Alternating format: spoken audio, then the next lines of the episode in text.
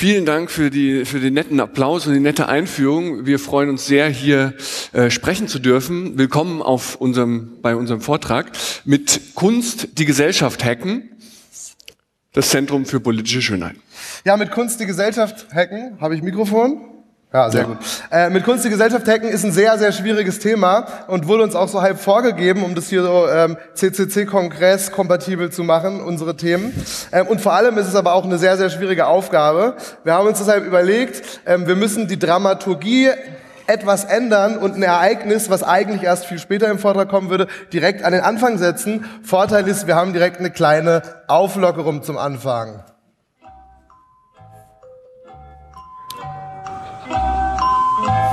So, willkommen zum SMS-Raten mit dem Zentrum für politische Schönheit. Das hat einen äh, ganz besonderen Grund, dass wir das ganz am Anfang machen, weil wir stehen ein bisschen unter Zeitdruck damit. Ähm, ich will euch kurz einführen, worum es hier eigentlich geht.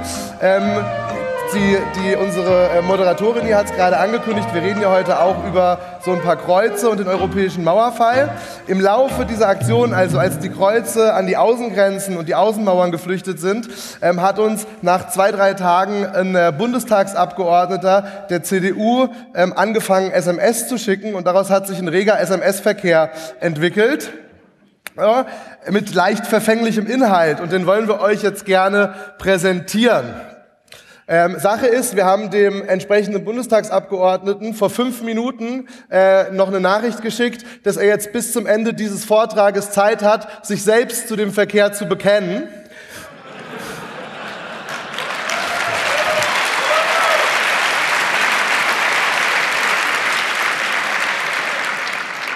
So, dann wollen wir mal. Hallo, Herr Ruch.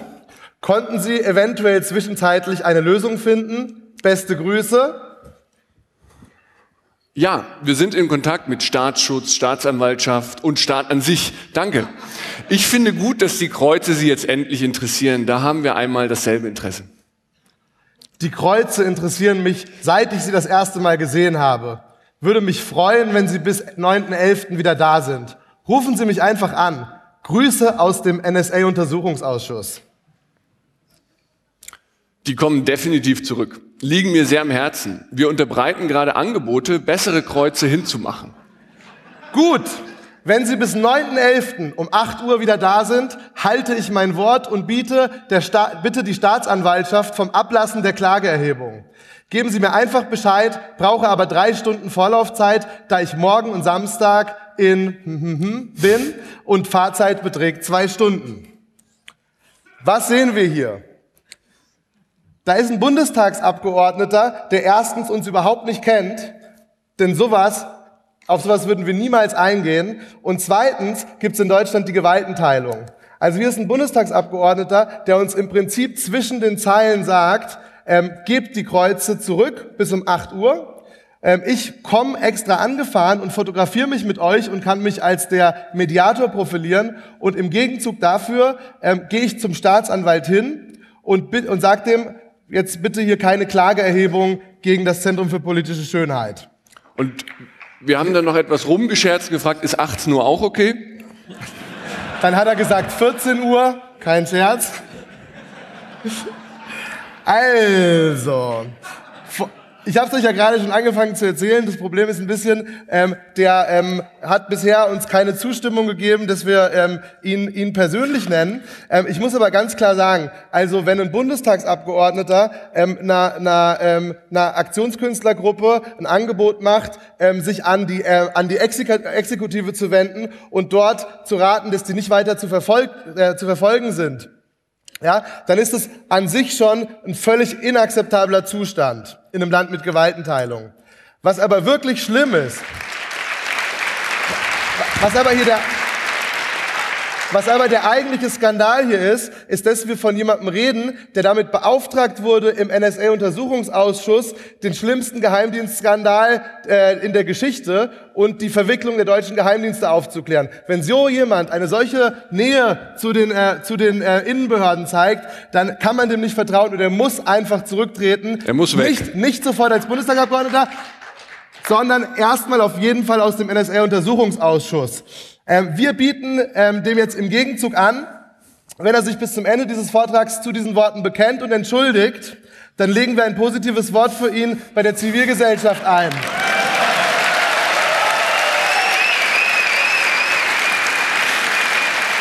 So.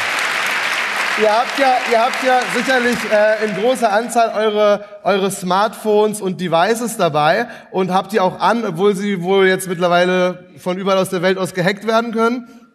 Ähm, wir haben euch mal hier was vorbereitet. Ne? Das sind nämlich hier die fraglichen, also die, unsere Kandidaten. So. Ihr könnt die ja jetzt mal antwittern, also findet ihr raus, habt ihr alle Internet, ihr könnt ja mal ein paar von denen antwittern und sie fragen, ob sie SMS-Verkehr mit dem Zentrum während der Aktion, äh, äh, während der Aktion Erster Europäischer Mauerfall hatten. Wir geben euch jetzt schon mal einen Tipp. In einer halben Stunde, so zur Mitte des Vortrags, geben wir euch noch ein paar mehr Tipps. Aber der Tipp eins ist, es ist jemand, der für euch nicht gerade einen Mehrwert im NSA-Untersuchungsausschuss darstellt.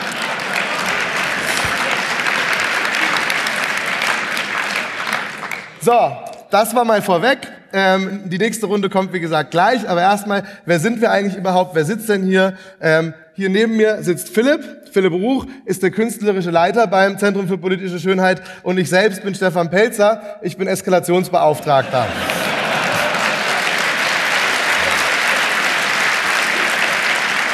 Vielen Dank. So. Noch ein? Wir, was, was macht das Zentrum für politische Schönheit? Wir betreiben seit Jahren eine parallele deutsche Außenpolitik äh, und wir setzen auf Menschlichkeit als Waffe. Wir sind keine Künstler. Ja, Künstler sehen so aus. Äh, wir sind keine Satiriker. Die machen eher sowas. So. Und nicht zuletzt, wir sind keine Aktivisten. Ja, nämlich so. Nein, unsere Mitglieder sehen so aus. Äh, sie haben Rußspuren im Gesicht, sie wühlen in den verbrannten politischen Hoffnungen Deutschlands. Und wir sind eine Sturmtruppe zur Errichtung moralischer Schönheit, politischer Poesie und menschlicher Großgesinntheit.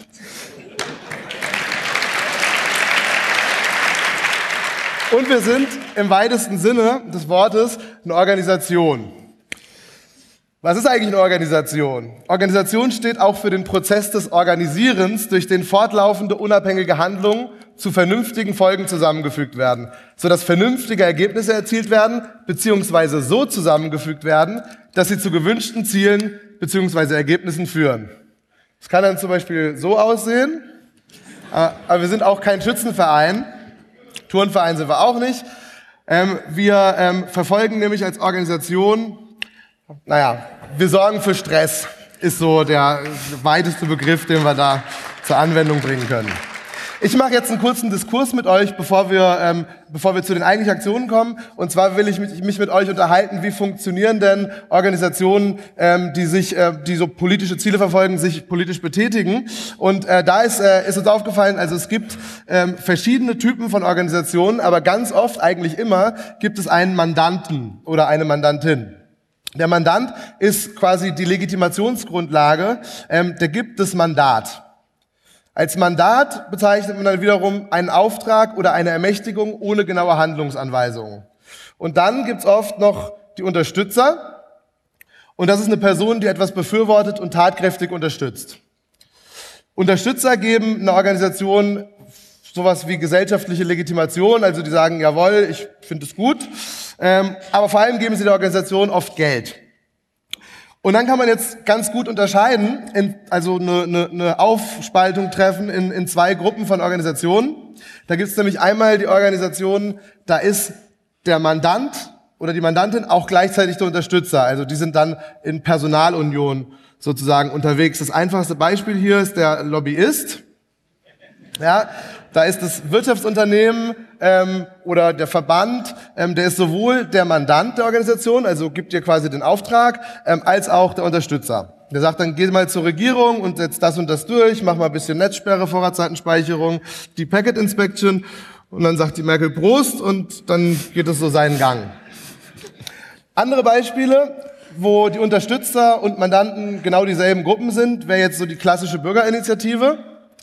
Die kann sich für alles Mögliche interessieren, wirklich Gemüsebeetartig, äh, zum Beispiel für die eigene Nachbarschaft oder auch für die Heimat, jetzt im weitesten Sinne des Wortes, oder, oder für den Verkehr.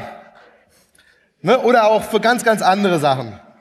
Punkt ist hier, den ich machen will, Mandanten und Unterstützer sind genau dieselben Leute. Pegida ist ein gutes Beispiel. So, dann gibt's politisch wirkende Organisationen, bei denen die Mandanten nicht dieselben Individuen sind wie die Unterstützer. Einfachstes Beispiel sind jetzt die Tierschützer. Da haben wir hier den kleinen Hundewelpen, der ist der Mandant. Kann aber auch der Eisbär sein oder die Legehenne. Und wo sind die Unterstützer? Also die könnten nur, wirklich nur ein Beispiel, könnten so aussehen oder auch so oder völlig anders. Jedenfalls sind die Unterstützer nicht dieselben Personen wie die Mandanten. Es gibt auf der einen Seite den Mandant und auf der anderen Seite den Unterstützer. Ähm, bei, Tier, äh, bei äh, Tierrechtler, genau, haben so ein bisschen ein Problem mit ihren Mandanten, weil da gibt's manchmal so, also Tiere können nicht immer sprechen ähm, und, und deswegen müssen sie ihr Mandat relativ frei interpretieren und diese Interpretation hat sich auch über die Jahrzehnte stark verändert. Ähm, so, wie sieht's bei den Umweltschützern aus? Da ist hier der Mandant, so. Und die Unterstützer und Unterstützerinnen, die könnten zum Beispiel so aussehen. Manche spielen gern Gitarre. Aber sie kommen aus der sogenannten Mitte der Gesellschaft. Punkt ist auch hier, Unterstützer ist nicht das gleiche wie Mandant. Es gibt einmal den Mandant, das ist der Planet Erde, und es gibt den Unterstützer und man muss es äh, interpretieren, das Mandat. In Deutschland gibt es genug Tierschützer, Umweltschützer, Hundeschützer, Käferschützer. Wer schützt die Menschheit? Wie verhält sich's da bei der Menschheit? Unsere Mandanten leben oft noch in ziemlich gedrängten Verhältnissen, nicht immer, aber meistens. Und äh, die Menschheit lebt in jedem von uns. Sie befindet sich oft in äh, humanitärer Notlage, verursacht durch Flucht, Krieg, Vergewaltigung und tiefstes Unrecht. Aber in ein paar Flugstunden ist man sofort bei ihr. Zum Beispiel in den Waldbergen von Gurugu vor der spanischen Enklave ähm, Melilla. Man kann diese Menschheit fragen, woran sie leidet und was sie braucht. Und dann gibt sie uns ein Mandat. Aber kommen wir nochmal zurück zur Organisation und vor allem dem Zusammenspiel von Mandant oder Mandatgeber, Unterstützer und Organisation. Zurück zum Tierschutz. Omi hier ist die Unterstützerin, die gibt Geld und steht gesellschaftlich für das Handeln der, äh, der, der Organisation ein. Hier ist Welpi, der Mandant, er gibt der Organisation das Mandat. Und zack, die Organisation befreit ein anderes Welpi in China aus der Hundezucht das Beispiel lässt sich mit anderem Mandant und eventuell auch anderen Unterstützern übertragen und zack, wird das regierungseigene japanische Walfangschiff weggerammt oder auch gleich zwei. Oder man fackelt die Hähnchenmastanlage Anlage am Tag vor der Inbetriebnahme ab.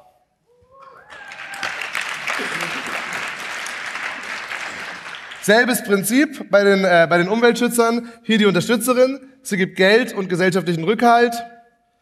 Mandant Erde erteilt den Auftrag, der von der Organisation nach Belieben interpretiert wird und schwupps, die Organisation besetzt die Ölbauplattform oder blockiert den Castor oder randaliert auf dem Genfeld. Zurück zur Menschheit. Unsere Mandanten geben uns ein absolut robustes Mandat und wir werden für sie tätig. Diese Mandanten zum Beispiel wollen, also die hier im Bild, den Todesstreifen der Europäischen Union überwinden. Im Hintergrund ist Melia gewesen. Also los, spielen wir es durch. Irgendwo da wohnen vielleicht unsere Unterstützer. Die Mandanten ja, sind gerade in einer echten Notlage, aber zum Glück sind die Menschenrechtler schon unterwegs und rammen die bösen Grenzer weg, verhindern die illegale Pushback-Operation, retten unsere Mandanten, um sie sicher in einen EU-Hafen zu bringen. Hm, nicht ganz. Ich habe das gestern mal nachgeschlagen. Die falten gerade Schiffchen, um also richtig Druck auf die Bundesregierung zu machen. Diese Kampagne, kein Witz, lief vor vier Monaten. Sie heißt Sei dabei, dein Boot für Flüchtlinge. Und ich zitiere mal ganz kurz aus der Pressemitteilung. Mit Tausenden von gefalteten Papierbooten wollen wir der Opfer der europäischen Abschottungspolitik gedenken und einen besseren Flüchtlingsschutz einfordern. Quer durch Deutschland haben über den Sommer Menschenrechtsaktivisten schon unzählige Boote gefaltet. Aber wir brauchen noch mehr. Die Rückseite kann frei gestaltet werden mit deinem Namen oder deiner Botschaft an die Flüchtlinge. Falte so viele Papierboote wie möglich und schick sie uns im Umschlag bis 19. September 2014 an folgende Adresse. Ihr könnt Bastelnachmittage veranstalten oder die Faltbögen an Kollegen austeilen im Büro oder an der Uni, gemeinsam falten und gestalten. Wie bitte? Oh Mann, was ist das denn? Naja, okay, wir machen noch einen Versuch. Zack, wieder unsere Unterstützer aus der Mitte der Gesellschaft. Die geben uns Geld und Rückhalt. Hinter da, hier sind unsere Mandanten, die haben ein echtes Problem, weil hinter dem Zaun, den ihr da seht, warten schon die Frontex-Kräfte und wenn die über den ersten Zaun drüber sind, prügeln sie die runter und schubsen sie durch die Tür, die ihr da seht, direkt wieder raus. Naja, zum Glück sind die Menschenrechtler schon unterwegs. Da kommen sie. Mm, nee, Stefan, die sind noch nicht unterwegs. Die, ähm, Was? Ja. Ja, die äh, stehen mit verbundenen Augen in der Fußgängerzone am Bochumer äh, Hauptbahnhof rum. Das sind, und das sind Menschenrechtler? So, genau so ähm, wie der folgende Slide sieht das Ergebnis von 25 Jahren sogenannten Aktivismus für die Menschenrechte aus. Das ist die Stacheldrahtmauer, die den letzten Landweg, also die letzte Landgrenze in die Europäische Union militärisch ein abriegelt. Flüchtlinge kommen hier nicht mehr rein, das ist Griechenland. Und 25 Jahre nach dem Fall der Mauer bringen unsere Regierungen heute die Flüchtlinge zu Fall. Dieses Bild ist drei Monate alt, an der, äh, am Todesstreifen von Melilla entstanden, an den EU-Außengrenzen wurden überall illegale Mauern errichtet. Und diese Mauern zwingen die Menschen zurück aufs, wieder zurück aufs offene Meer, muss man sagen, wieder. Während die Mitglieder der Menschenrechtsorganisationen brav Beiträge bezahlen, Schiffchen falten und Geschenkeartikel bestellen. Wird das Zeugnis ihrer Untätigkeit vom Meer angeschwemmt? So sieht es aus, was Organisationen mit drei Millionen Mitgliedern nicht verhindern. Ja, so sehen Menschenrechtler im Jahr 2014 aus. Sie freuen sich und feiern es als Erfolg, wenn 50 Menschen zu ihren Kundgebungen kommen. Trotz des Handlungsspielraums, den ihnen ihr robustes Mandat ermöglicht, erschöpft sich ihr Handeln im Schreiben von Protestbriefen, E-Mails, Faxen und Petitionsunterschriften an die Regierung. Ich habe vor weniger als einer Stunde äh, die Webseite von Amnesty International besucht.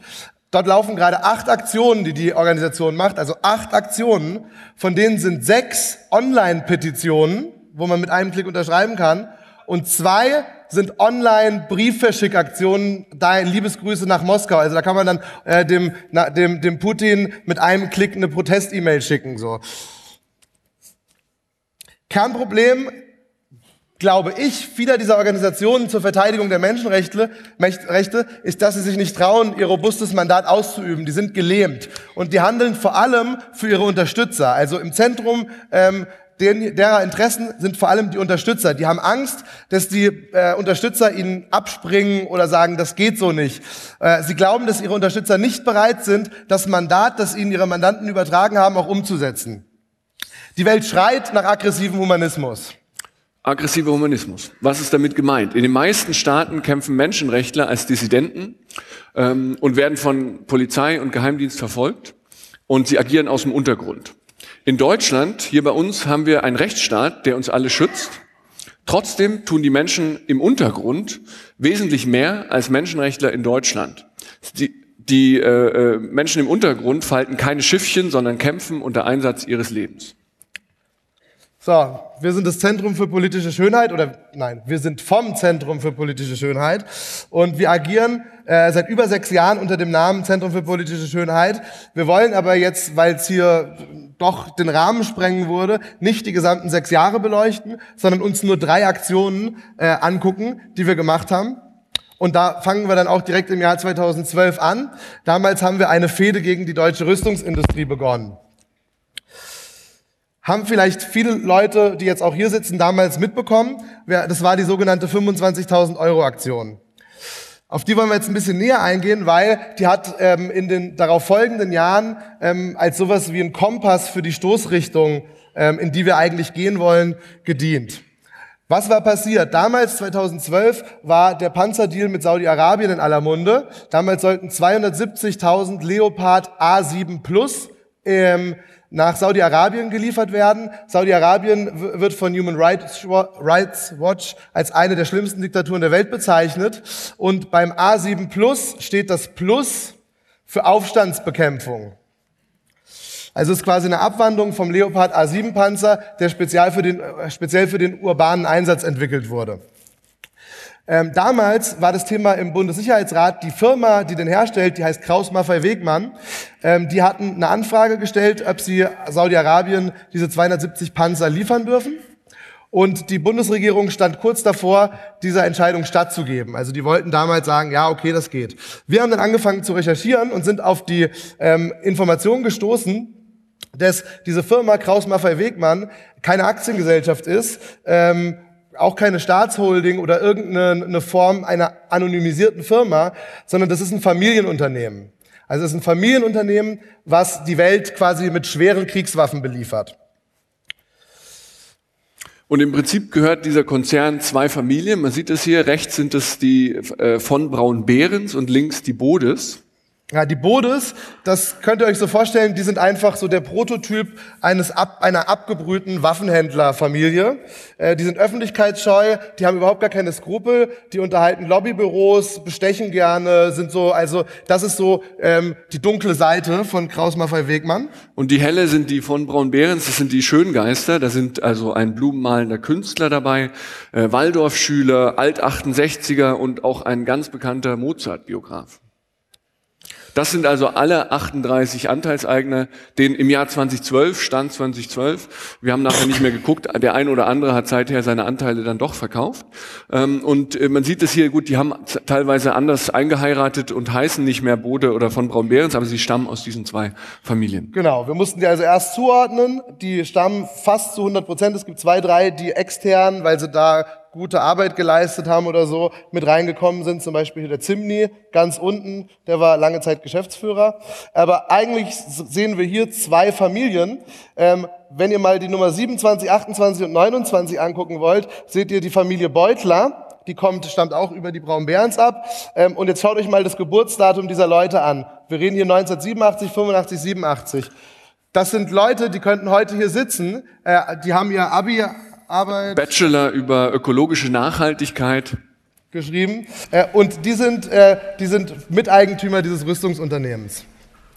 Wir haben dann, unter, äh, wir haben dann entschieden, die Leute sind direkt dafür verantwortlich, dass ähm, schwerstes Kriegsgerät in Krisengebiete geliefert wird. Das ist leider in der Form in Deutschland aktuell nicht illegal.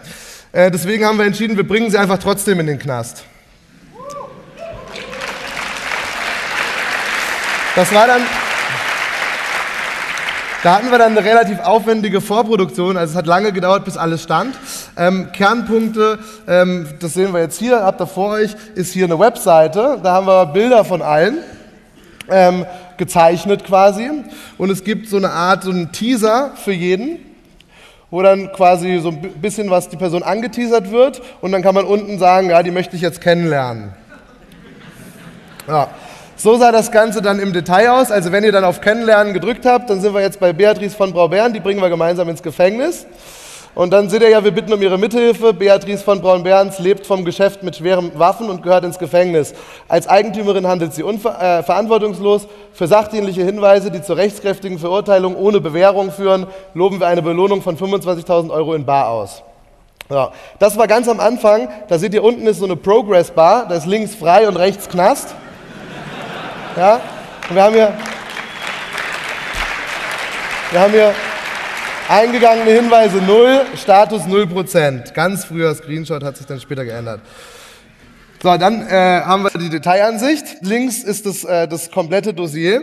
Genau, da gibt es einen Steckbrief, äh, ist auch heute noch online. Teilweise ein bisschen mussten wir es zensieren und schwärzen, aber äh, die Lebensläufe und Steckbriefe sind doch noch da. Genauso wie die Informationen in der Mitte. Wie viel Prozent halten die? Also diese Fotografin aus Wasserburg hält äh, an die 100 Millionen Euro an Krausmaffer Wegmann. Und sie hatte eine Homepage, die ist dann sofort vom Netz gegangen.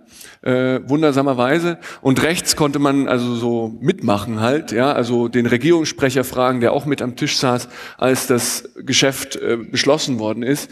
Ähm, Plakate ausdrucken und aufhängen, Nachrichten an die Eigentümer schreiben, Patenschaften übernehmen. Ja. Dann sind da unten weiter unten nochmal unseren, unseren Plot quasi, also der Handel ist verboten und dann suchen wir nach äh, anderen Vergehen, die relevant sind, zum Beispiel Steuerhinterziehung, Geldwäsche, Betrugsdelikte, Insiderhandel, illegale Beschäftigung etwa von Haushaltshilfen, sowie allen anderen Vergehen. Wir reden ja von Millionären im zwei- bis dreistelligen Bereich. Genau. Und dann äh, ganz unten ne, haben wir ihr dann auch gleich ihr neues Zuhause rausgesucht, die JVA Traunstein. Das ist immer jeweils die nächste Justizvollzugsanstalt von der Person. So sah das Ganze dann während der Aktion aus, nur um es noch mal zur Veranstaltung. Also hier die Klinike war dann 17 Prozent im Knast. Elf Hinweise reicht noch nicht für eine Verurteilung.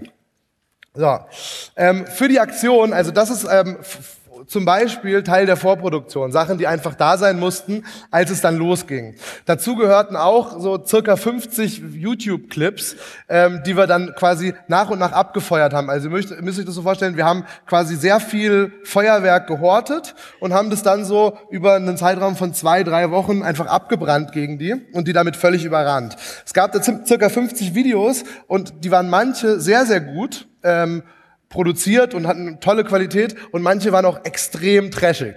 So. Wir zeigen euch jetzt mal eine Auswahl der besseren. Liebe Mitbürgerinnen und Mitbürger aus der Vergangenheit. Aus einer nicht allzu fernen Zukunft richte ich mich heute über diese Frequenz mit einem wichtigen Anliegen an Sie. Für Wachstum brauchen Sie Krieg. Manfred Bode, als er das Bundesverdienstkreuz erhält.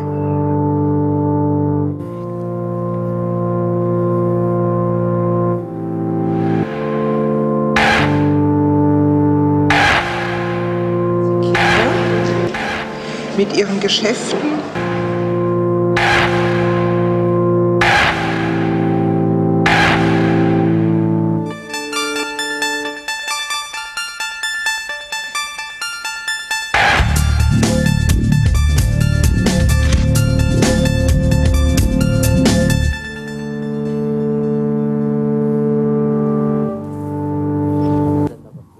Stellen Sie Ihre Regierung und die Vertreter von Kraus Maffei Wegmann zur Rede.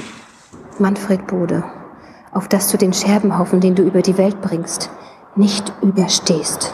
Wir wollen dein Bild an tausend Türen malen, an Hauswände, an Mauern, an Brückenpfeiler, tausendfach vergrößert. Auch eine Lehrerin, ich wiederhole, Lehrerin, ist mit im Club. Ihr Name ist Isabel Klinike. Reden Sie mit Ihren Schülern und sagen Sie ihnen, Sie sollen Ihre Lehrerin fragen, ob sie auch Ihnen moralische Schizophrenie beibringen könnte. Deine Söhne werden sterben. even if I might not like some elements of it. It seems to me a very creative campaign. I think that it is entirely legitimate to campaign against the people who are profiting from the trade in weapons. This is not a normal trade. This is not about buying and selling fruit and vegetables. This is about selling weapons of death. This is about selling weapons of oppression. So, was habt ihr hier gesehen? Ihr habt so einen Zusammenschnitt von vier Videos von über 50 gesehen. Wir hatten als erstes den Bundeskanzler aus der Zukunft, der sich quasi zurückwendet und die deutsche Bevölkerung dazu auffordert, erstens die Bundesregierung zur Rede zu stellen und zweitens die Eigentümer zur Rede zu stellen. Dann hattet ihr die Erinien mit einer Bildnistränkung an den Eigentümern. Fließbandhinrichtung Genau. sozusagen. Und dann hattet ihr die, äh, die Briefe, da sagt Philipp was zu. 100 Letters hieß die Aktion. Das, wir haben also 100 Menschen die Möglichkeit gegeben, den Eigentümern direkt, wir hatten ja die Adressen, Briefe zu schicken und äh, Botschaften zukommen zu lassen. Und da ist jetzt hier im Film vor allem diese eine Frau zu sehen, die dann Burkhard von Braun-Behrens zur Rede stellt, den blumenmalenden Künstler, und ihm, glaube ich, sagt, der sieht ja so nett aus. Warum verkauft er den Panzer äh, nach Saudi-Arabien? Und wir haben ihr dann die Möglichkeit gegeben, halt auch noch eine Patronenhülse mit in den Umschlag zu legen. Äh, das haben wundersamerweise alle gemacht, die über 40 waren. Ähm, während die unter 30-Jährigen, da war das schwierig. So, und dann haben wir am Ende Andrew Feinstein gesehen. Das ist nicht Teil der Vorproduktion, sondern äh, das ist äh, ein ZDF-Interview, was dann während die Aktion quasi lief entstanden ist. Andrew Feinstein ist einer der renommiertesten Experten für Waffenhandel international und äh, der sagt da, also der legitimiert da so ein bisschen die Aktion und findet es ganz gut. So, dann Ganz gut ist gut. Er hat ja. gesagt, die sollen nicht mehr, sollen nachts nicht mehr ruhig schlafen. Ja. Dann kam der Angriff. Wir haben also kleinere Fahndungsplakate geklebt. Hier sieht man eins davon.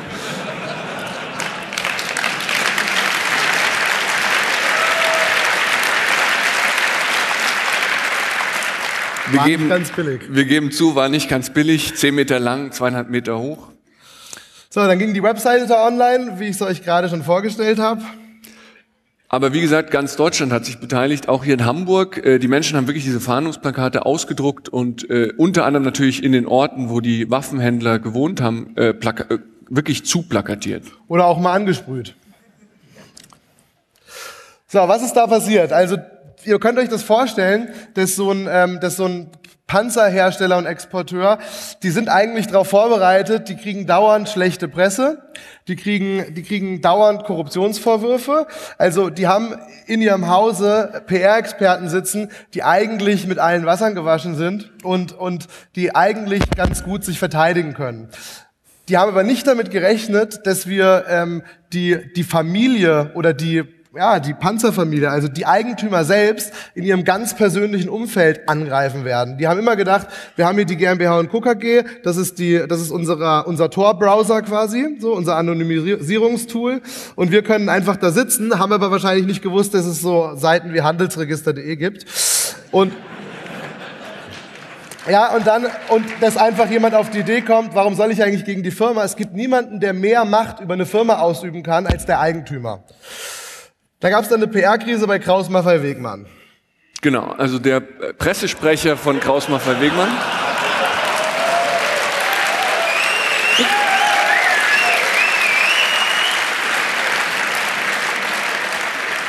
Das, das, so stehen, das war am ersten Tag und ich glaube am dritten Tag ist er völlig verstummt. Ja.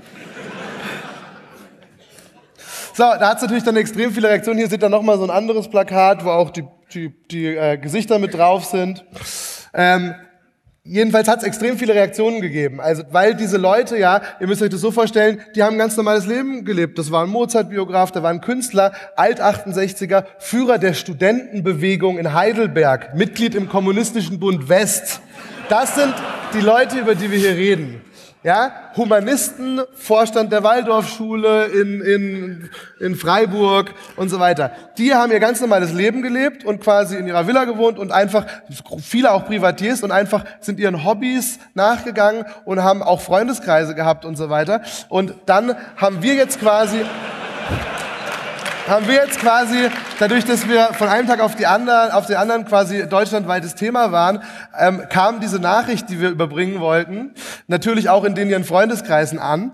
Und wir haben dann offene Briefe bekommen von engsten Freunden dieser Leute teilweise, wo die sagen, das kann doch nicht sein, wir sind zusammen in den Skiurlaub gefahren, wieso konntest du mir das verschweigen, dass du Panzer verkaufst? Ne? Könnt ihr vorstellen, wenn ihr euren besten Freunden auf einmal sagen müsst, ich verkaufe Panzer, nicht ganz einfach. Ja, und dann eine kleine Sensation. Burkhard von Braun-Behrens, wie gesagt, der blumenmalende Künstler, kommt aus der Reserve, gibt im ZDF ein Interview. Ähm, die Sensation, dass ein deutscher Waffenhändler sich mal in den Medien äußert zu einem Waffengeschäft. Ähm, vordergründig will er eigentlich nur über unsere Aktion reden und sagt, er findet uns kriminell. Ähm, äh, der Unterschied zu Christoph Schlingensief, der also gesagt hätte, der hätte gesagt, tötet Helmut Kohl. Das hat er aber nicht ernst gemeint. Äh, das Unangenehme beim Zentrum für politische Schönheit sei, dass wir das so ernst meinen. Ja, immerhin hat hier der Künstler, den wir hier sehen, dann offen Widerspruch äh, quasi ausgesprochen gegen, die, gegen, diesen, gegen diesen Panzerdeal ähm, und hat gesagt, auch öffentlich, er könne sich aber im, ähm, der ist Mitglied des Aufsichtsrats gewesen, ähm, könne sich aber gegenüber den anderen Eigentümern, also quasi seinen äh, Verwandten, nicht durchsetzen und hat dann gesagt, er schreibt einen Brief an den Weihnachtsmann, äh, Bundespräsident. Bundes, an den Bundespräsidenten. er war wahrscheinlich auch im Vorstand von Amnesty. Bundespräsidenten. Äh, also schreibt einen Brief an den Bundespräsidenten und schreibt in dem Brief quasi, bitte lieber Bundespräsident, ich kann mich in meiner eigenen Firma nicht durchsetzen, aber bitte verbiete meiner Familie, diese Panzer zu verkaufen. Da ist er natürlich auch gleich aus dem Aufsichtsrat geflogen. Direkt am nächsten Tag, nachdem das ZDF das Interview ausgestrahlt hatte. Aber ich habe gute Nachrichten für alle von euch. Die Lieferung ist bis heute nicht genehmigt.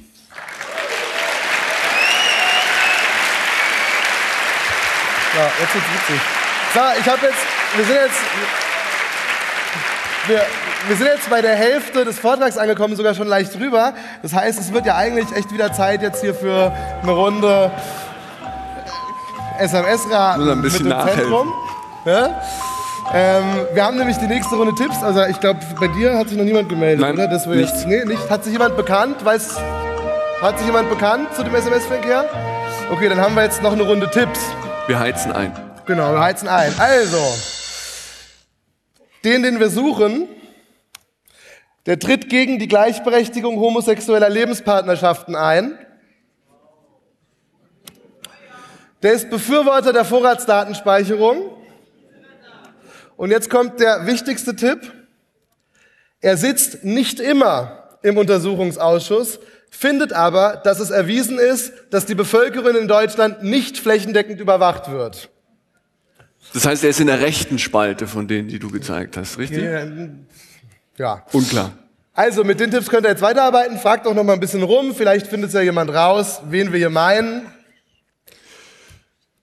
Ja, ihr wisst alle, wir haben äh, eine der größten Flüchtlingskatastrophen nach dem Zweiten Weltkrieg, äh, ähm, die ähm, der Bürgerkrieg in Syrien ausgelöst hat, der Krieg in Syrien. Äh, das hier ist eine Luftaufnahme aus dem Camp Satari an der jordanisch-syrischen Grenze äh, und da wohnen Hausen, muss man eher sagen, auch zu Weihnachten bei diesen Temperaturen nur an die 100.000 Flüchtlinge. Wir haben 18 Millionen Flüchtlinge in und um Syrien herum äh, mit 200.000 Toten. Und da fragt sich natürlich die Mitte der Gesellschaft, der gemeine Bürger in Deutschland, was kann ich dagegen tun? Eigentlich müsste sich die Familienministerin freuen. Auf Fotos halten syrische Kinder Schilder hoch. Danke, Manuela Schwesig. Im Internet in ihrem Namen eine perfekt organisierte Hilfsaktion, um 55.000 syrische Flüchtlingskinder nach Deutschland zu holen. Toll, endlich tut eine Ministerin was. Das Dumme nur, das alles ist gar nicht von ihr. Der Hilfsappell ein Fake von Aktivisten. Ihr Ziel aus der Fälschung solle Wirklichkeit werden. Bilder aus Syrien, Kinder im Bürgerkrieg. Nur spielt nicht mehr. Farah schreit nachts nach seiner Mutter. 55.000 Kinder sollen zu Pflegefamilien nach Deutschland kommen. Ein Appell des Familienministeriums, so scheint's, veröffentlicht auf einer Internetseite samt Hotline. Geschäftsstelle Kindertransporthilfe des Bundes. Sprechen Nur das ist nicht das Ministerium, sondern der Fake einer Künstlergruppe. Nur die Anrufer sind echt. Es ist so, dass es gerade eine ähm, gewisse Stagnation mit der Bundesregierung gibt, dass das Projekt noch nicht verwirklicht werden kann. Die Rettung syrischer Kinder eine hyperreale und drastische Kunstaktion, die endlich aufrütteln soll. Genau. Wir haben also ein bisschen in der Geschichte gewühlt.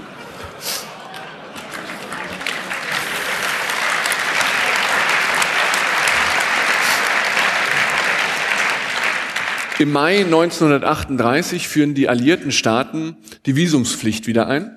Und das trifft natürlich in erster Linie die jüdischen Flüchtlinge, die aus dem Deutschen Reich ähm, fliehen wollen. Und ähm, die werden de facto ihrem Schicksal überlassen. Wir haben nur die britische Regierung, die im November nach den Reichspogromen nochmal verkündet, ähm, Kinder ins Land zu lassen. Also die stellen Einreisegenehmigungen, Sammelvisas aus für Kinder.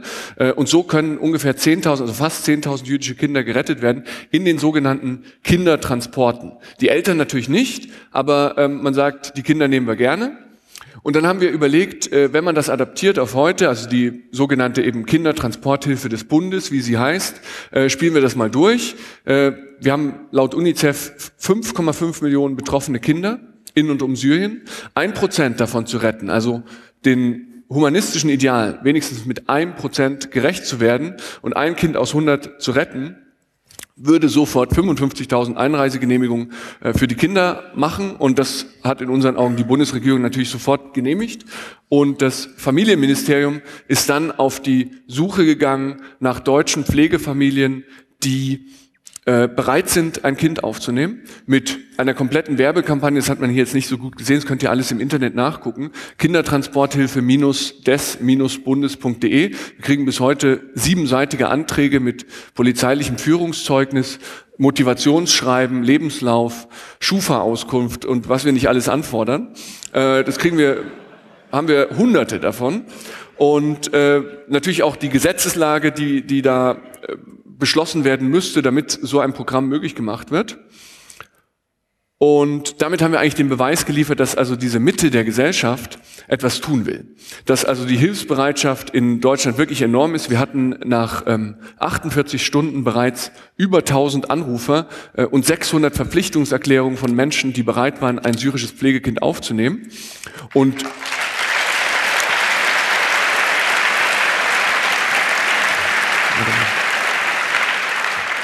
Und wir konnten uns eigentlich überhaupt nicht vorstellen, was dagegen sprechen könnte, dass die Bundesregierung jetzt dieses schlüsselfertige Hilfsprogramm, da ist also alles drin, ähm, übernimmt. Ähm, ja, also man sieht hier, dass das deutsche Volk wirklich nicht so abgebrüht ist wie seine Politiker. Ähm, das ist sozusagen die Dankeswand, die ist vor dem Familienministerium eingerichtet. Das ist Isabella von Ohofen, die Initiatorin des Hilfsprogramms, die dann in Abwesenheit von Frau Schwesig, die halt nicht so gern über ihre Taten redet, sondern lieber Gutes tut, äh, Geschenke der deutschen Bevölkerung entgegennimmt. Also es ist wie Buckingham Palace, muss man sich das vorstellen, ein Blumenmeer vor dem Familienministerium. Und da hinten im Hintergrund ist auch die berühmte Schwesig-Standarte, dreieinhalb Meter hoch, zwei Meter lang. Und dann haben wir, wie gesagt, äh, im Prinzip die Bundesregierung gezwungen, mal mit uns zu reden. Ähm, an dieser Aktion waren auch beteiligt zwei Überlebende des Holocaust, die nur überlebt haben, weil sie selber in diesem Kindertransportprogramm der britischen Regierung drin waren. Und wir haben uns also angekündigt ähm, mit den beiden Überlebenden. Ähm, das hier ist Inge Lammel, sie ist, war zu dem Zeitpunkt 90, jetzt ist sie 91 und ihre komplette Familie ist in Auschwitz vernichtet worden.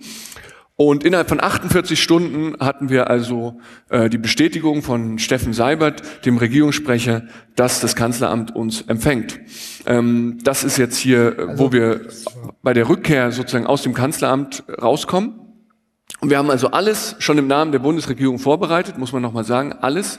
Äh, und bereits angefangen in einer laufenden Kampagne äh, über 1000, das ist also am Freitag, am fünften Tag, über 1000 Verpflichtungserklärungen von Bürgerinnen und Bürgern in Deutschland, die sofort bereit waren, diese Kinder aufzunehmen. Wir haben also die Daumenschrauben angelegt und ähm, das Kanzleramt damit konfrontiert. Entweder ihr sagt jetzt der versammelten Hauptstadtpresse, dass ihr dieses Hilfsprogramm sofort übernehmt, denn es gibt wirklich gar keinen, aber auch wirklich gar keinen vorstellbaren Grund, das nicht zu tun. Oder aber ihr erklärt, dass ihr das nicht tut. Wir sind die Kampfgruppe gegen Unmenschlichkeit. Gestern Mittag ist die Installation Weiße Kreuze, die den Toten an der Mauer gedenkt, aus dem Regierungsviertel in Berlin geflüchtet. Die Mauertoten sind jetzt in Sicherheit vor den offiziellen Gedenkfeiern am 9. November.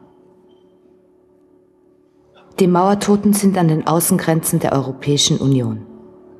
In einem Akt der spontanen Solidarität sind die Kreuze zu den Menschen geflüchtet, die auf dem Weg nach Europa dehydrieren, kentern und ertrinken.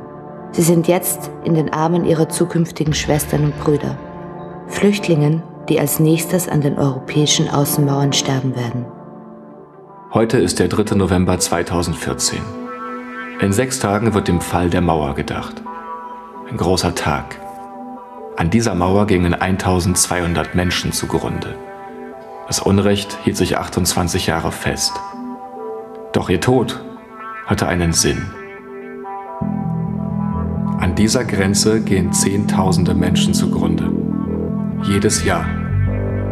Das Unrecht befindet sich gerade erst im Aufbau. So sieht das aus, was die Ruhe der Mauertoten stört. Ein Verrat an ihre Geschichte.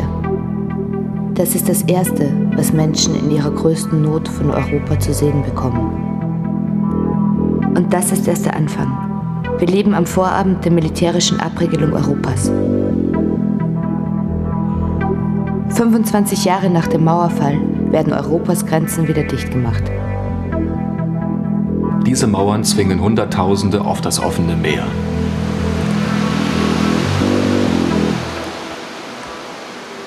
Sind das die Grenzen eines selbstbewussten und hilfsbereiten Kontinents?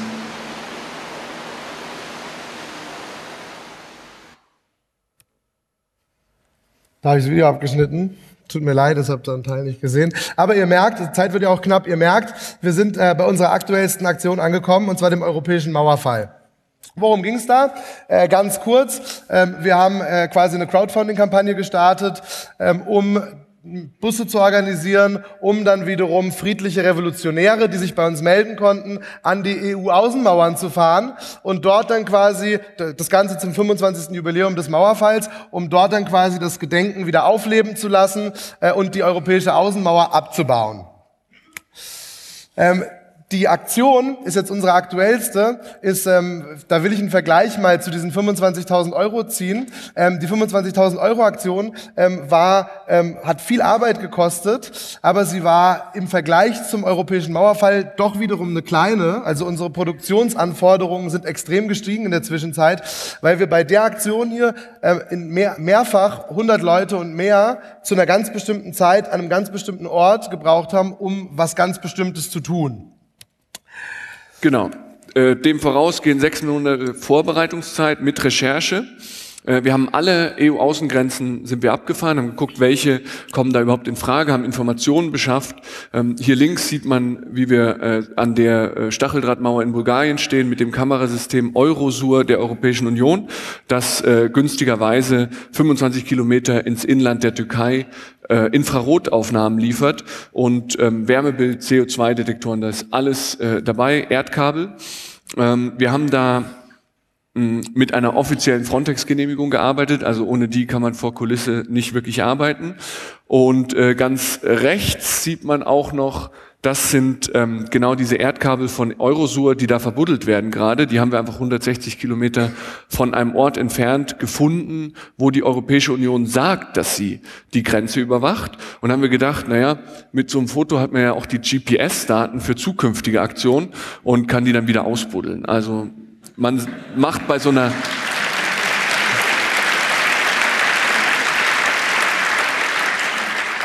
Ja, die Standorte von den Eurosur-Kabeln sind Verschlusssache. Oder werden Verschlusssache sein, mit Sicherheit. Äh, das ist unser militärischer Verbindungsoffizier, äh, der mit uns die Grenzen abgefahren ist. Ja, ähm, der, äh, wenn man das mal, wenn man da ein bisschen rangeht, sieht man das. Ähm, diese Geländewagen, die dort die Grenzen patrouillieren, sind provided by the European Union. Wir haben 141 Geländewagen den Bulgaren geschenkt. So, also wir haben die Vorproduktion gehabt, wir haben eigentlich alles im Kasten, was wir brauchten und mussten nur noch auf Play drücken und, und anfangen. Das Einzige, was uns gefehlt hat, sind quasi hier die Kreuze. Genau, also wir haben den Gedenktag, den 9. November 2014, 25 Jahre ähm, Mauerfall werden in der Republik groß gefeiert, mit einer Lichtgrenze, mit Heliumballons, äh, im Prinzip dieses Oktoberfestgedenken, ähm, was auch Amnesty gut gefällt. Und diese äh, Kreuze, diese Kreuze hier stehen ja direkt am Reichstag, am, am Ufer des Reichstags und erinnern an die, wie man hier im ersten Kreuz auch gut lesen kann, an die unbekannten Opfer an der Mauer. Mm, und die sollten natürlich in so einem offiziellen Gedenken jetzt eher verschwinden hinter diesen Heliumballons. Und haben wir gedacht, äh, das kann so nicht bleiben. Ja. Für die Kreuze haben wir dann recherchiert. Äh, für die fühlt sich auch überhaupt niemand zuständig. Also alles, was wir finden konnten, waren Leute, die sagen, also Behörden, die sagen, wir sind nicht zuständig.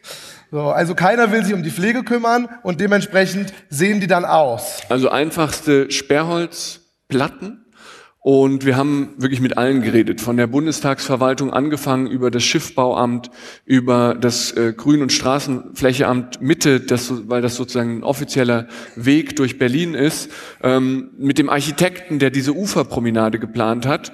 Äh, keiner kann sich erinnern, äh, äh wem die gehören, wo die herkommen. Äh, und ähm, sie haben auch keine Genehmigung. Ähm, Und dann, ja, dann, ja, die haben keine. Und im Lichte, im Lichte der Aufregung, die, also da hat sich ja dann der Norbert Lammert echauffiert und die, die gesamte äh, Bundespolitik inklusive WOWI. Im Lichte dessen sollte man aber vor allem auch sehen, dass die Stadt Berlin seit 2005 versucht, das Denkmal abzubauen. Ja, ein Brief, den Ge wir... Gehört dort nicht hin. Genau. Aber wie entfernt man eigentlich eine, wie transportiert man eine Gedenkstätte ab, die direkt am Reichstag ist? Das äh, ist schwierig. Ähm, da gibt's auch laufende Ermittlungen zu. Das heißt, wir können da nicht so viel zu sagen, aber wir haben uns selbst ja auch Gedanken dazu gemacht, ne? Be bevor die dann geflüchtet sind. Und dann haben wir erstmal gedacht, am besten wäre es, man müsste das überhaupt gar nicht selber machen. Nein, man hat einen Restaurator, der das für einen macht. Am besten mit Aktenkoffer und Visitenkarte. Und so ein Restaurator alleine, der macht sich ja nicht die Finger schmutzig, der kommt nur zum Beobachten. Der braucht auf jeden Fall, braucht der dann auch noch zwei Helfer in Warnwesten nach den 471. Und Akkuschrauber nicht vergessen. Genau, und der Restaurator, der braucht das Ganze, der macht es ja nicht einfach nur, weil ihm einfällt, heute restauriere ich mal die Kreuze, ähm, sondern der braucht natürlich einen Auftraggeber, vielleicht so eine Art Heimatverein. Und dann sollte der Restaurator auf jeden Fall zufällig den sehr umfangreichen Schriftverkehr zwischen seiner Firma, dem Auftraggeber und diversen Behörden dabei haben. Am besten gleich mit Kostenvoranschlag, Auftragsbestätigung und hast du nicht gesehen.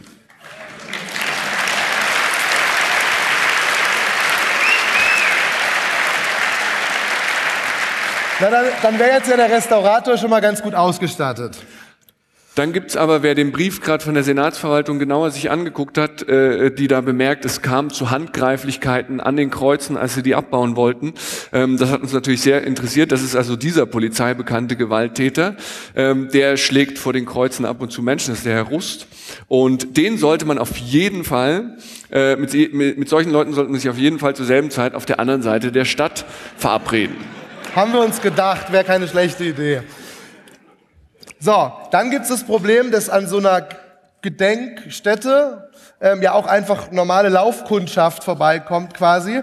Und ähm, wenn die dann denken, hä, was passiert denn da? Da ist ja ein Restaurator und Leute mit Warnwesten und die schrauben da an den Kreuzen rum. Da haben wir gedacht, wäre ganz gut, ähm, wenn wir den Herdeneffekt nutzen. Also, ähm, dass die sich dann umgucken und sehen, na ja, hier sind ja so viele Leute, die stört es alle überhaupt nicht, dann wird es schon seine Ordnung haben. Deswegen haben wir gedacht, wir brauchen eine ruhige Menschenmasse. Ja. Zug gehört auf jeden Fall eine 40-köpfige Studentengruppe, die Literatur interpretiert und direkt daneben eine 20-köpfige Touristengruppe aus Westdeutschland. So könnte man das machen. Könnte man. Also haben wir uns damals gedacht. Wäre ganz gut. Was ist aber, wenn das alles nicht reicht, Stefan? Ja, genau. Das Problem ist ja in dem Moment, wenn die Sicherheitsbehörden aufmerksam werden auf den Restaurator, ähm, dorthin gehen und dem Restaurator sagen, was machst du da? Dann zeigt der Restaurator seine Unterlagen und die Sicherheitsbehörden, aus irgendeinem Grund sagen sie, das kommt mir hier komisch vor, jetzt ist erstmal Stopp, Pause, Ende, wir klären das jetzt. Und in dem Moment haben wir uns gedacht, braucht man unseriösere Ablenkungsfaktoren. Wer zum Beispiel nicht ganz verkehrt, wenn es dort einen Verschwörungstheoretiker mit Alufolie auf dem Kopf, der laut über Strahlung in Konstantinopel referiert, gäb, ein paar Meter weiter. Außerdem. Oder ein paar Flitzer, die über die Absperrung vom Reichstag springen. Und wenn das wirklich alles nicht klappt, ne, also die immer noch sagen, okay, das ist hier jetzt wichtiger als der Flitzer, das ist wichtiger als, als der, der Freak, dann brauchen wir eine Hogeser-Demonstration, die vor dem Haupteingang vom Reichstag losgeht. Ist ganz wichtig, weil diese Aktion steht und fällt ja damit, dass die Kreuze da äh, fliehen an die EU-Außengrenzen und drüber hinaus. So, jetzt habt ihr unser Gedankenspiel zu dem Thema quasi gesehen. Das war, was wir uns überlegt haben, was man braucht. Das, vieles davon hatten wir, manches vielleicht nicht. Ähm, die eigentliche Frage ist ja, was braucht man wirklich, um in der am besten gesicherten Zone ähm, von Deutschland, also in der Sicherheitszone 1, so eine Gedenkstätte abzutransportieren? Nichts. Nichts, außer vielleicht Werkzeug und Warnwesten nach D471. Die Antwort. Warte mal kurz.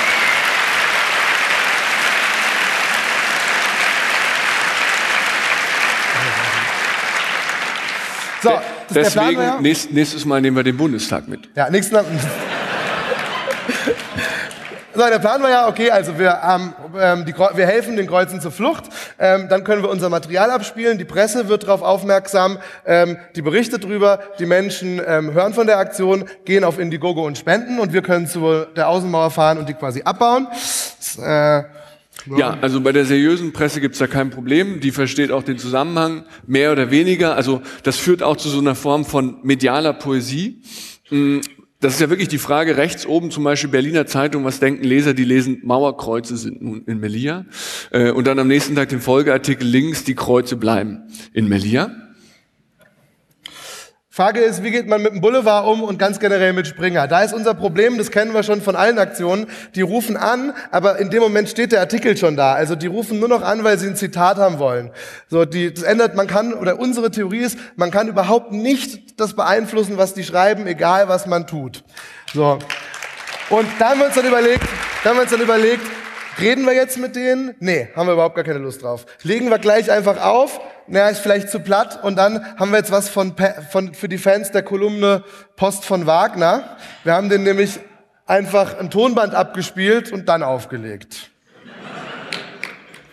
Post vom Zentrum. Liebe Leser, um uns herum Flucht und Tod. Lampedusa, Südosteuropa. Wir sind wie auf einer Insel des Glücks. Ich sitze, während ich dies schreibe, im ICE von Hamburg nach Berlin. Unfassbar schön. Die weiten Felder, die Dörfer, wo Pferde auf den Koppeln stehen, die Wälder. Kein Deutscher hockt zitternd in einem Wald.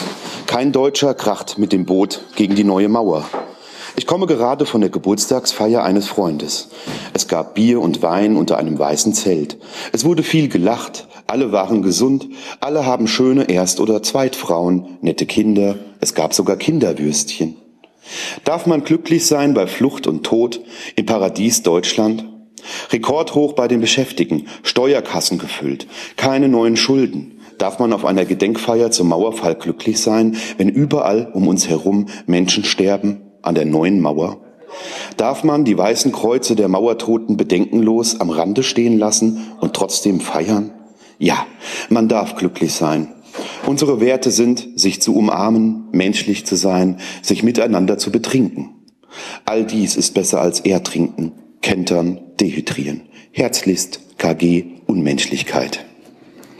So, und was dann rauskommt, sieht so aus.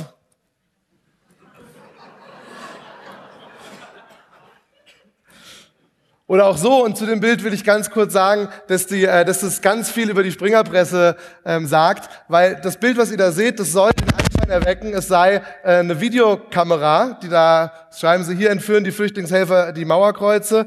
Ähm, in Wirklichkeit ist es ein Bild, was von uns kommt und dann extra die Qualität vermindert wurde, um es abzudrucken, um dann, um dann so zu tun, als wäre das irgendein exklusives Kameramaterial. Ja, aber die Welt meint, der hirnrissigste Dreck, der in jüngsten Zeit aus deutschen Theater gekommen ist. Ja. Upsala, da bin ich zu. Ähm, Genau. In, nach fünf Tagen hatten wir das Geld zusammen für die zwei Busse, um an die EU-Außengrenze zu fahren, um die dort abzubauen.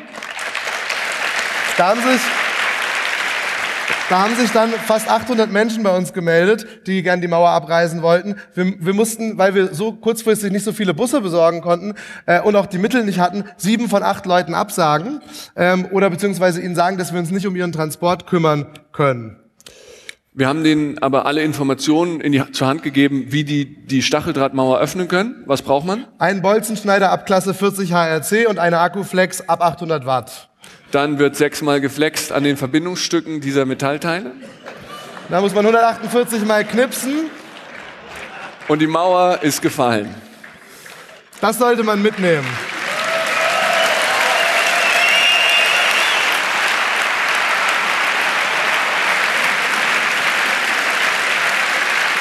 Was sagt das? Also, das sollte man zur Tarnung mitnehmen und dann kommt der große Tag der Abreise.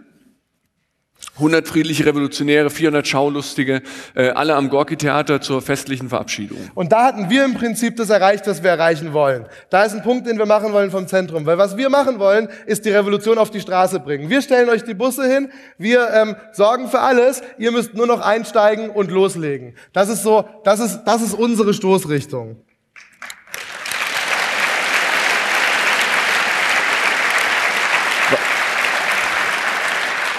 Was wir nicht äh, geahnt haben, war, dass die Bundespolizei das Theater umstellt. Das Gorki ist gerade Theater des Jahres geworden. Das heißt im deutschsprachigen Raum das beste und wichtigste Theater überhaupt. 100 äh, Bundespolizisten umstellen das Theater und suchen nach Bolzenschneidern.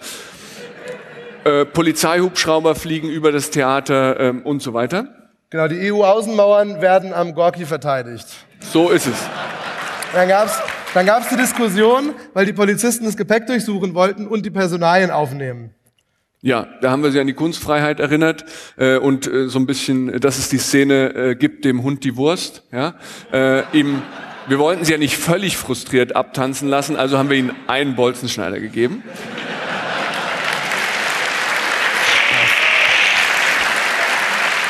Und, und danach war die Personenkontrolle hinfällig. Also haben sie gesagt, machen Sie nicht, Personenkontrolle brauchen Sie nicht. Die friedlichen Revolutionäre haben sich dann auf den Weg gemacht. Was sie aber nicht ahnen konnten, ist das hier. Das ist nämlich dann, was danach passiert ist. Das haben wir so übernommen. Da gab es zwei kleine Anfragen im Bundestag und dann haben wir die Antworten uns angeguckt und im Prinzip stellt sich die Situation so dar. Berliner Polizei ruft das Bundeskriminalamt an und sagt, oh, hier, wir sind hier am Gorki, wir können die irgendwie nicht jetzt alle die Personalien aufnehmen, weil das ist ja voll der Skandal dann und so, wollen wir nicht. Bundeskriminalamt sagt, Gar kein Problem. Wir rufen jetzt einfach unsere Verbindungsbeamten in Serbien, Bulgarien und Griechenland an. Und dann wurde der Bus in Serbien das erste Mal oder die Busse in Serbien das erste Mal angehalten und das Bundeskriminalamt hat von den serbischen Grenzern ähm, die Personenliste komplett bekommen. Ähm, an der bulgarischen Grenze und an der griechischen, die kommt dann später, ähm, wurden jeweils Abgleiche gemacht, wie viele Leute sind noch drin, sind alle noch da und so weiter. Also das Bundeskriminalamt war dann federführend bei der Repression gegen den europäischen Mauerfall. So sieht es. Die Polizei eskortiert schon ab Serbien, also durch Serbien hindurch. Und in Bulgarien steigt dann Mephisto ein ins Theaterstück und äh, das ist dieser freundliche Herr vom Innenministerium und der klärt sozusagen auf über die rechtlichen Konsequenzen von dem, was die da vorhaben. Genau, und der hat dann so einen Zettel auch ausgeteilt, auf dem stand drauf, Beschädigung der Grenzanlagen ist in Bulgarien zwei Jahre Haft oder 150 Euro Geldstrafe. haben wir natürlich, haben, haben, haben unsere Revolutionäre dann natürlich gefragt, ob sie vielleicht einen Rabatt bekommen können. So, was wir hier sind, sind schon die letzten Kilometer vor der Grenze. Ihr seht, wir ziehen das Tempo ein bisschen an. Da seht ihr, der, das Foto ist aus dem zweiten Bus geschossen. Der, äh, der, seht ihr den ersten Bus und dazwischen alle Fahrzeuge sind Presse in Bulgarien, also nationale Presse. Ähm, dazu muss man sagen, es hatte kurz vorher eine Regierungsumbildung gegeben und der neue Innenminister hat sein Amt davon abhängig gemacht, ähm, dass die Grenze nicht beschädigt wird. Hier, das sind die allerletzten äh, Meter oder Kilometer waren es dann doch bis zur Grenze.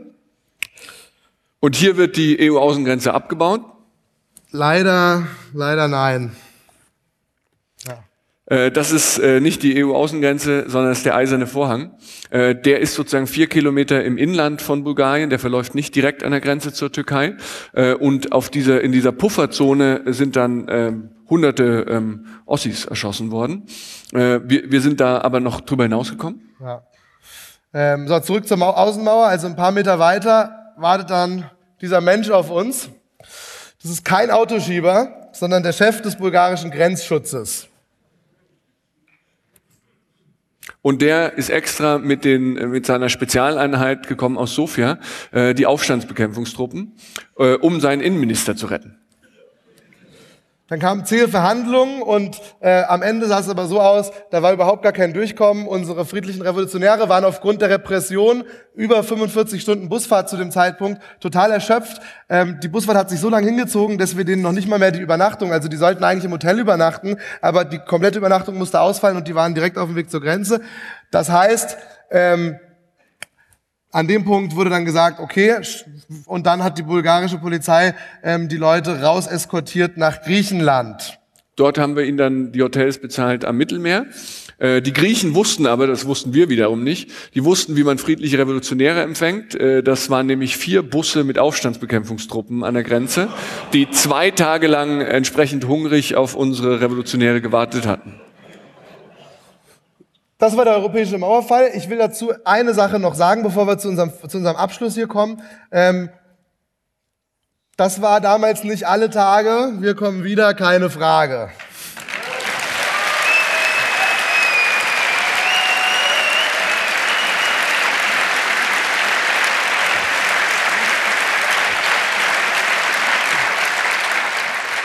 Ich glaube, wir haben einen ganz guten Eindruck verschafft, was ja. wir so machen. Genau, wir hoffen, wir konnten euch so die Stoßrichtung, also was ist unser Wirkprinzip, ähm, beschreiben. Ähm, und jetzt stellt euch mal vor, wir hätten drei Millionen Mitglieder. Hätten wir drei Millionen Mitglieder, dann würden wir Verbrechen an der Menschheit nicht nur dokumentieren und skandalisieren, sondern wir würden sie beenden, Akteuren das Handwerk legen und Profiteuren das Leben zur Hölle machen.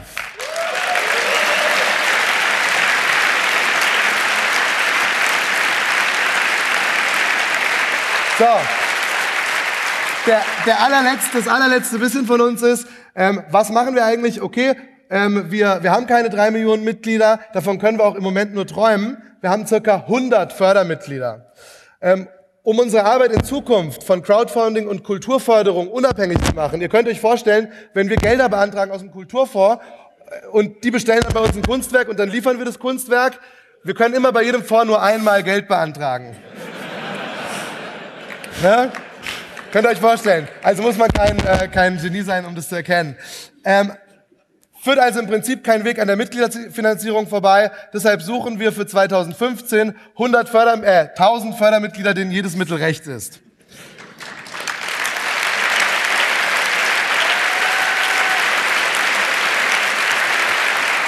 Außerdem, außerdem, unsere, es ist noch eine Slide. Außerdem, äh, wenn hier IT-Spezialisten, mein Ding ist kaputt. Okay. Also außerdem, wenn hier IT-Spezialisten sitzen, die zu spontanen Kommandoaktionen bereit sind, die Kontaktmöglichkeiten findet ihr ebenfalls über unsere Webseite.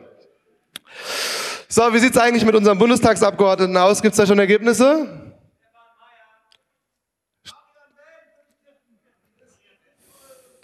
Also wir sagen dazu nur, es gibt wohl Fische, die fliegen können. Vielen Dank. Wir wünschen euch. Wir wünschen euch viel Spaß noch, ein tolles Wochenende, ein super Kongress und danken für eure Aufmerksamkeit. Wir hoffen, ihr hattet Spaß mit uns. Dankeschön.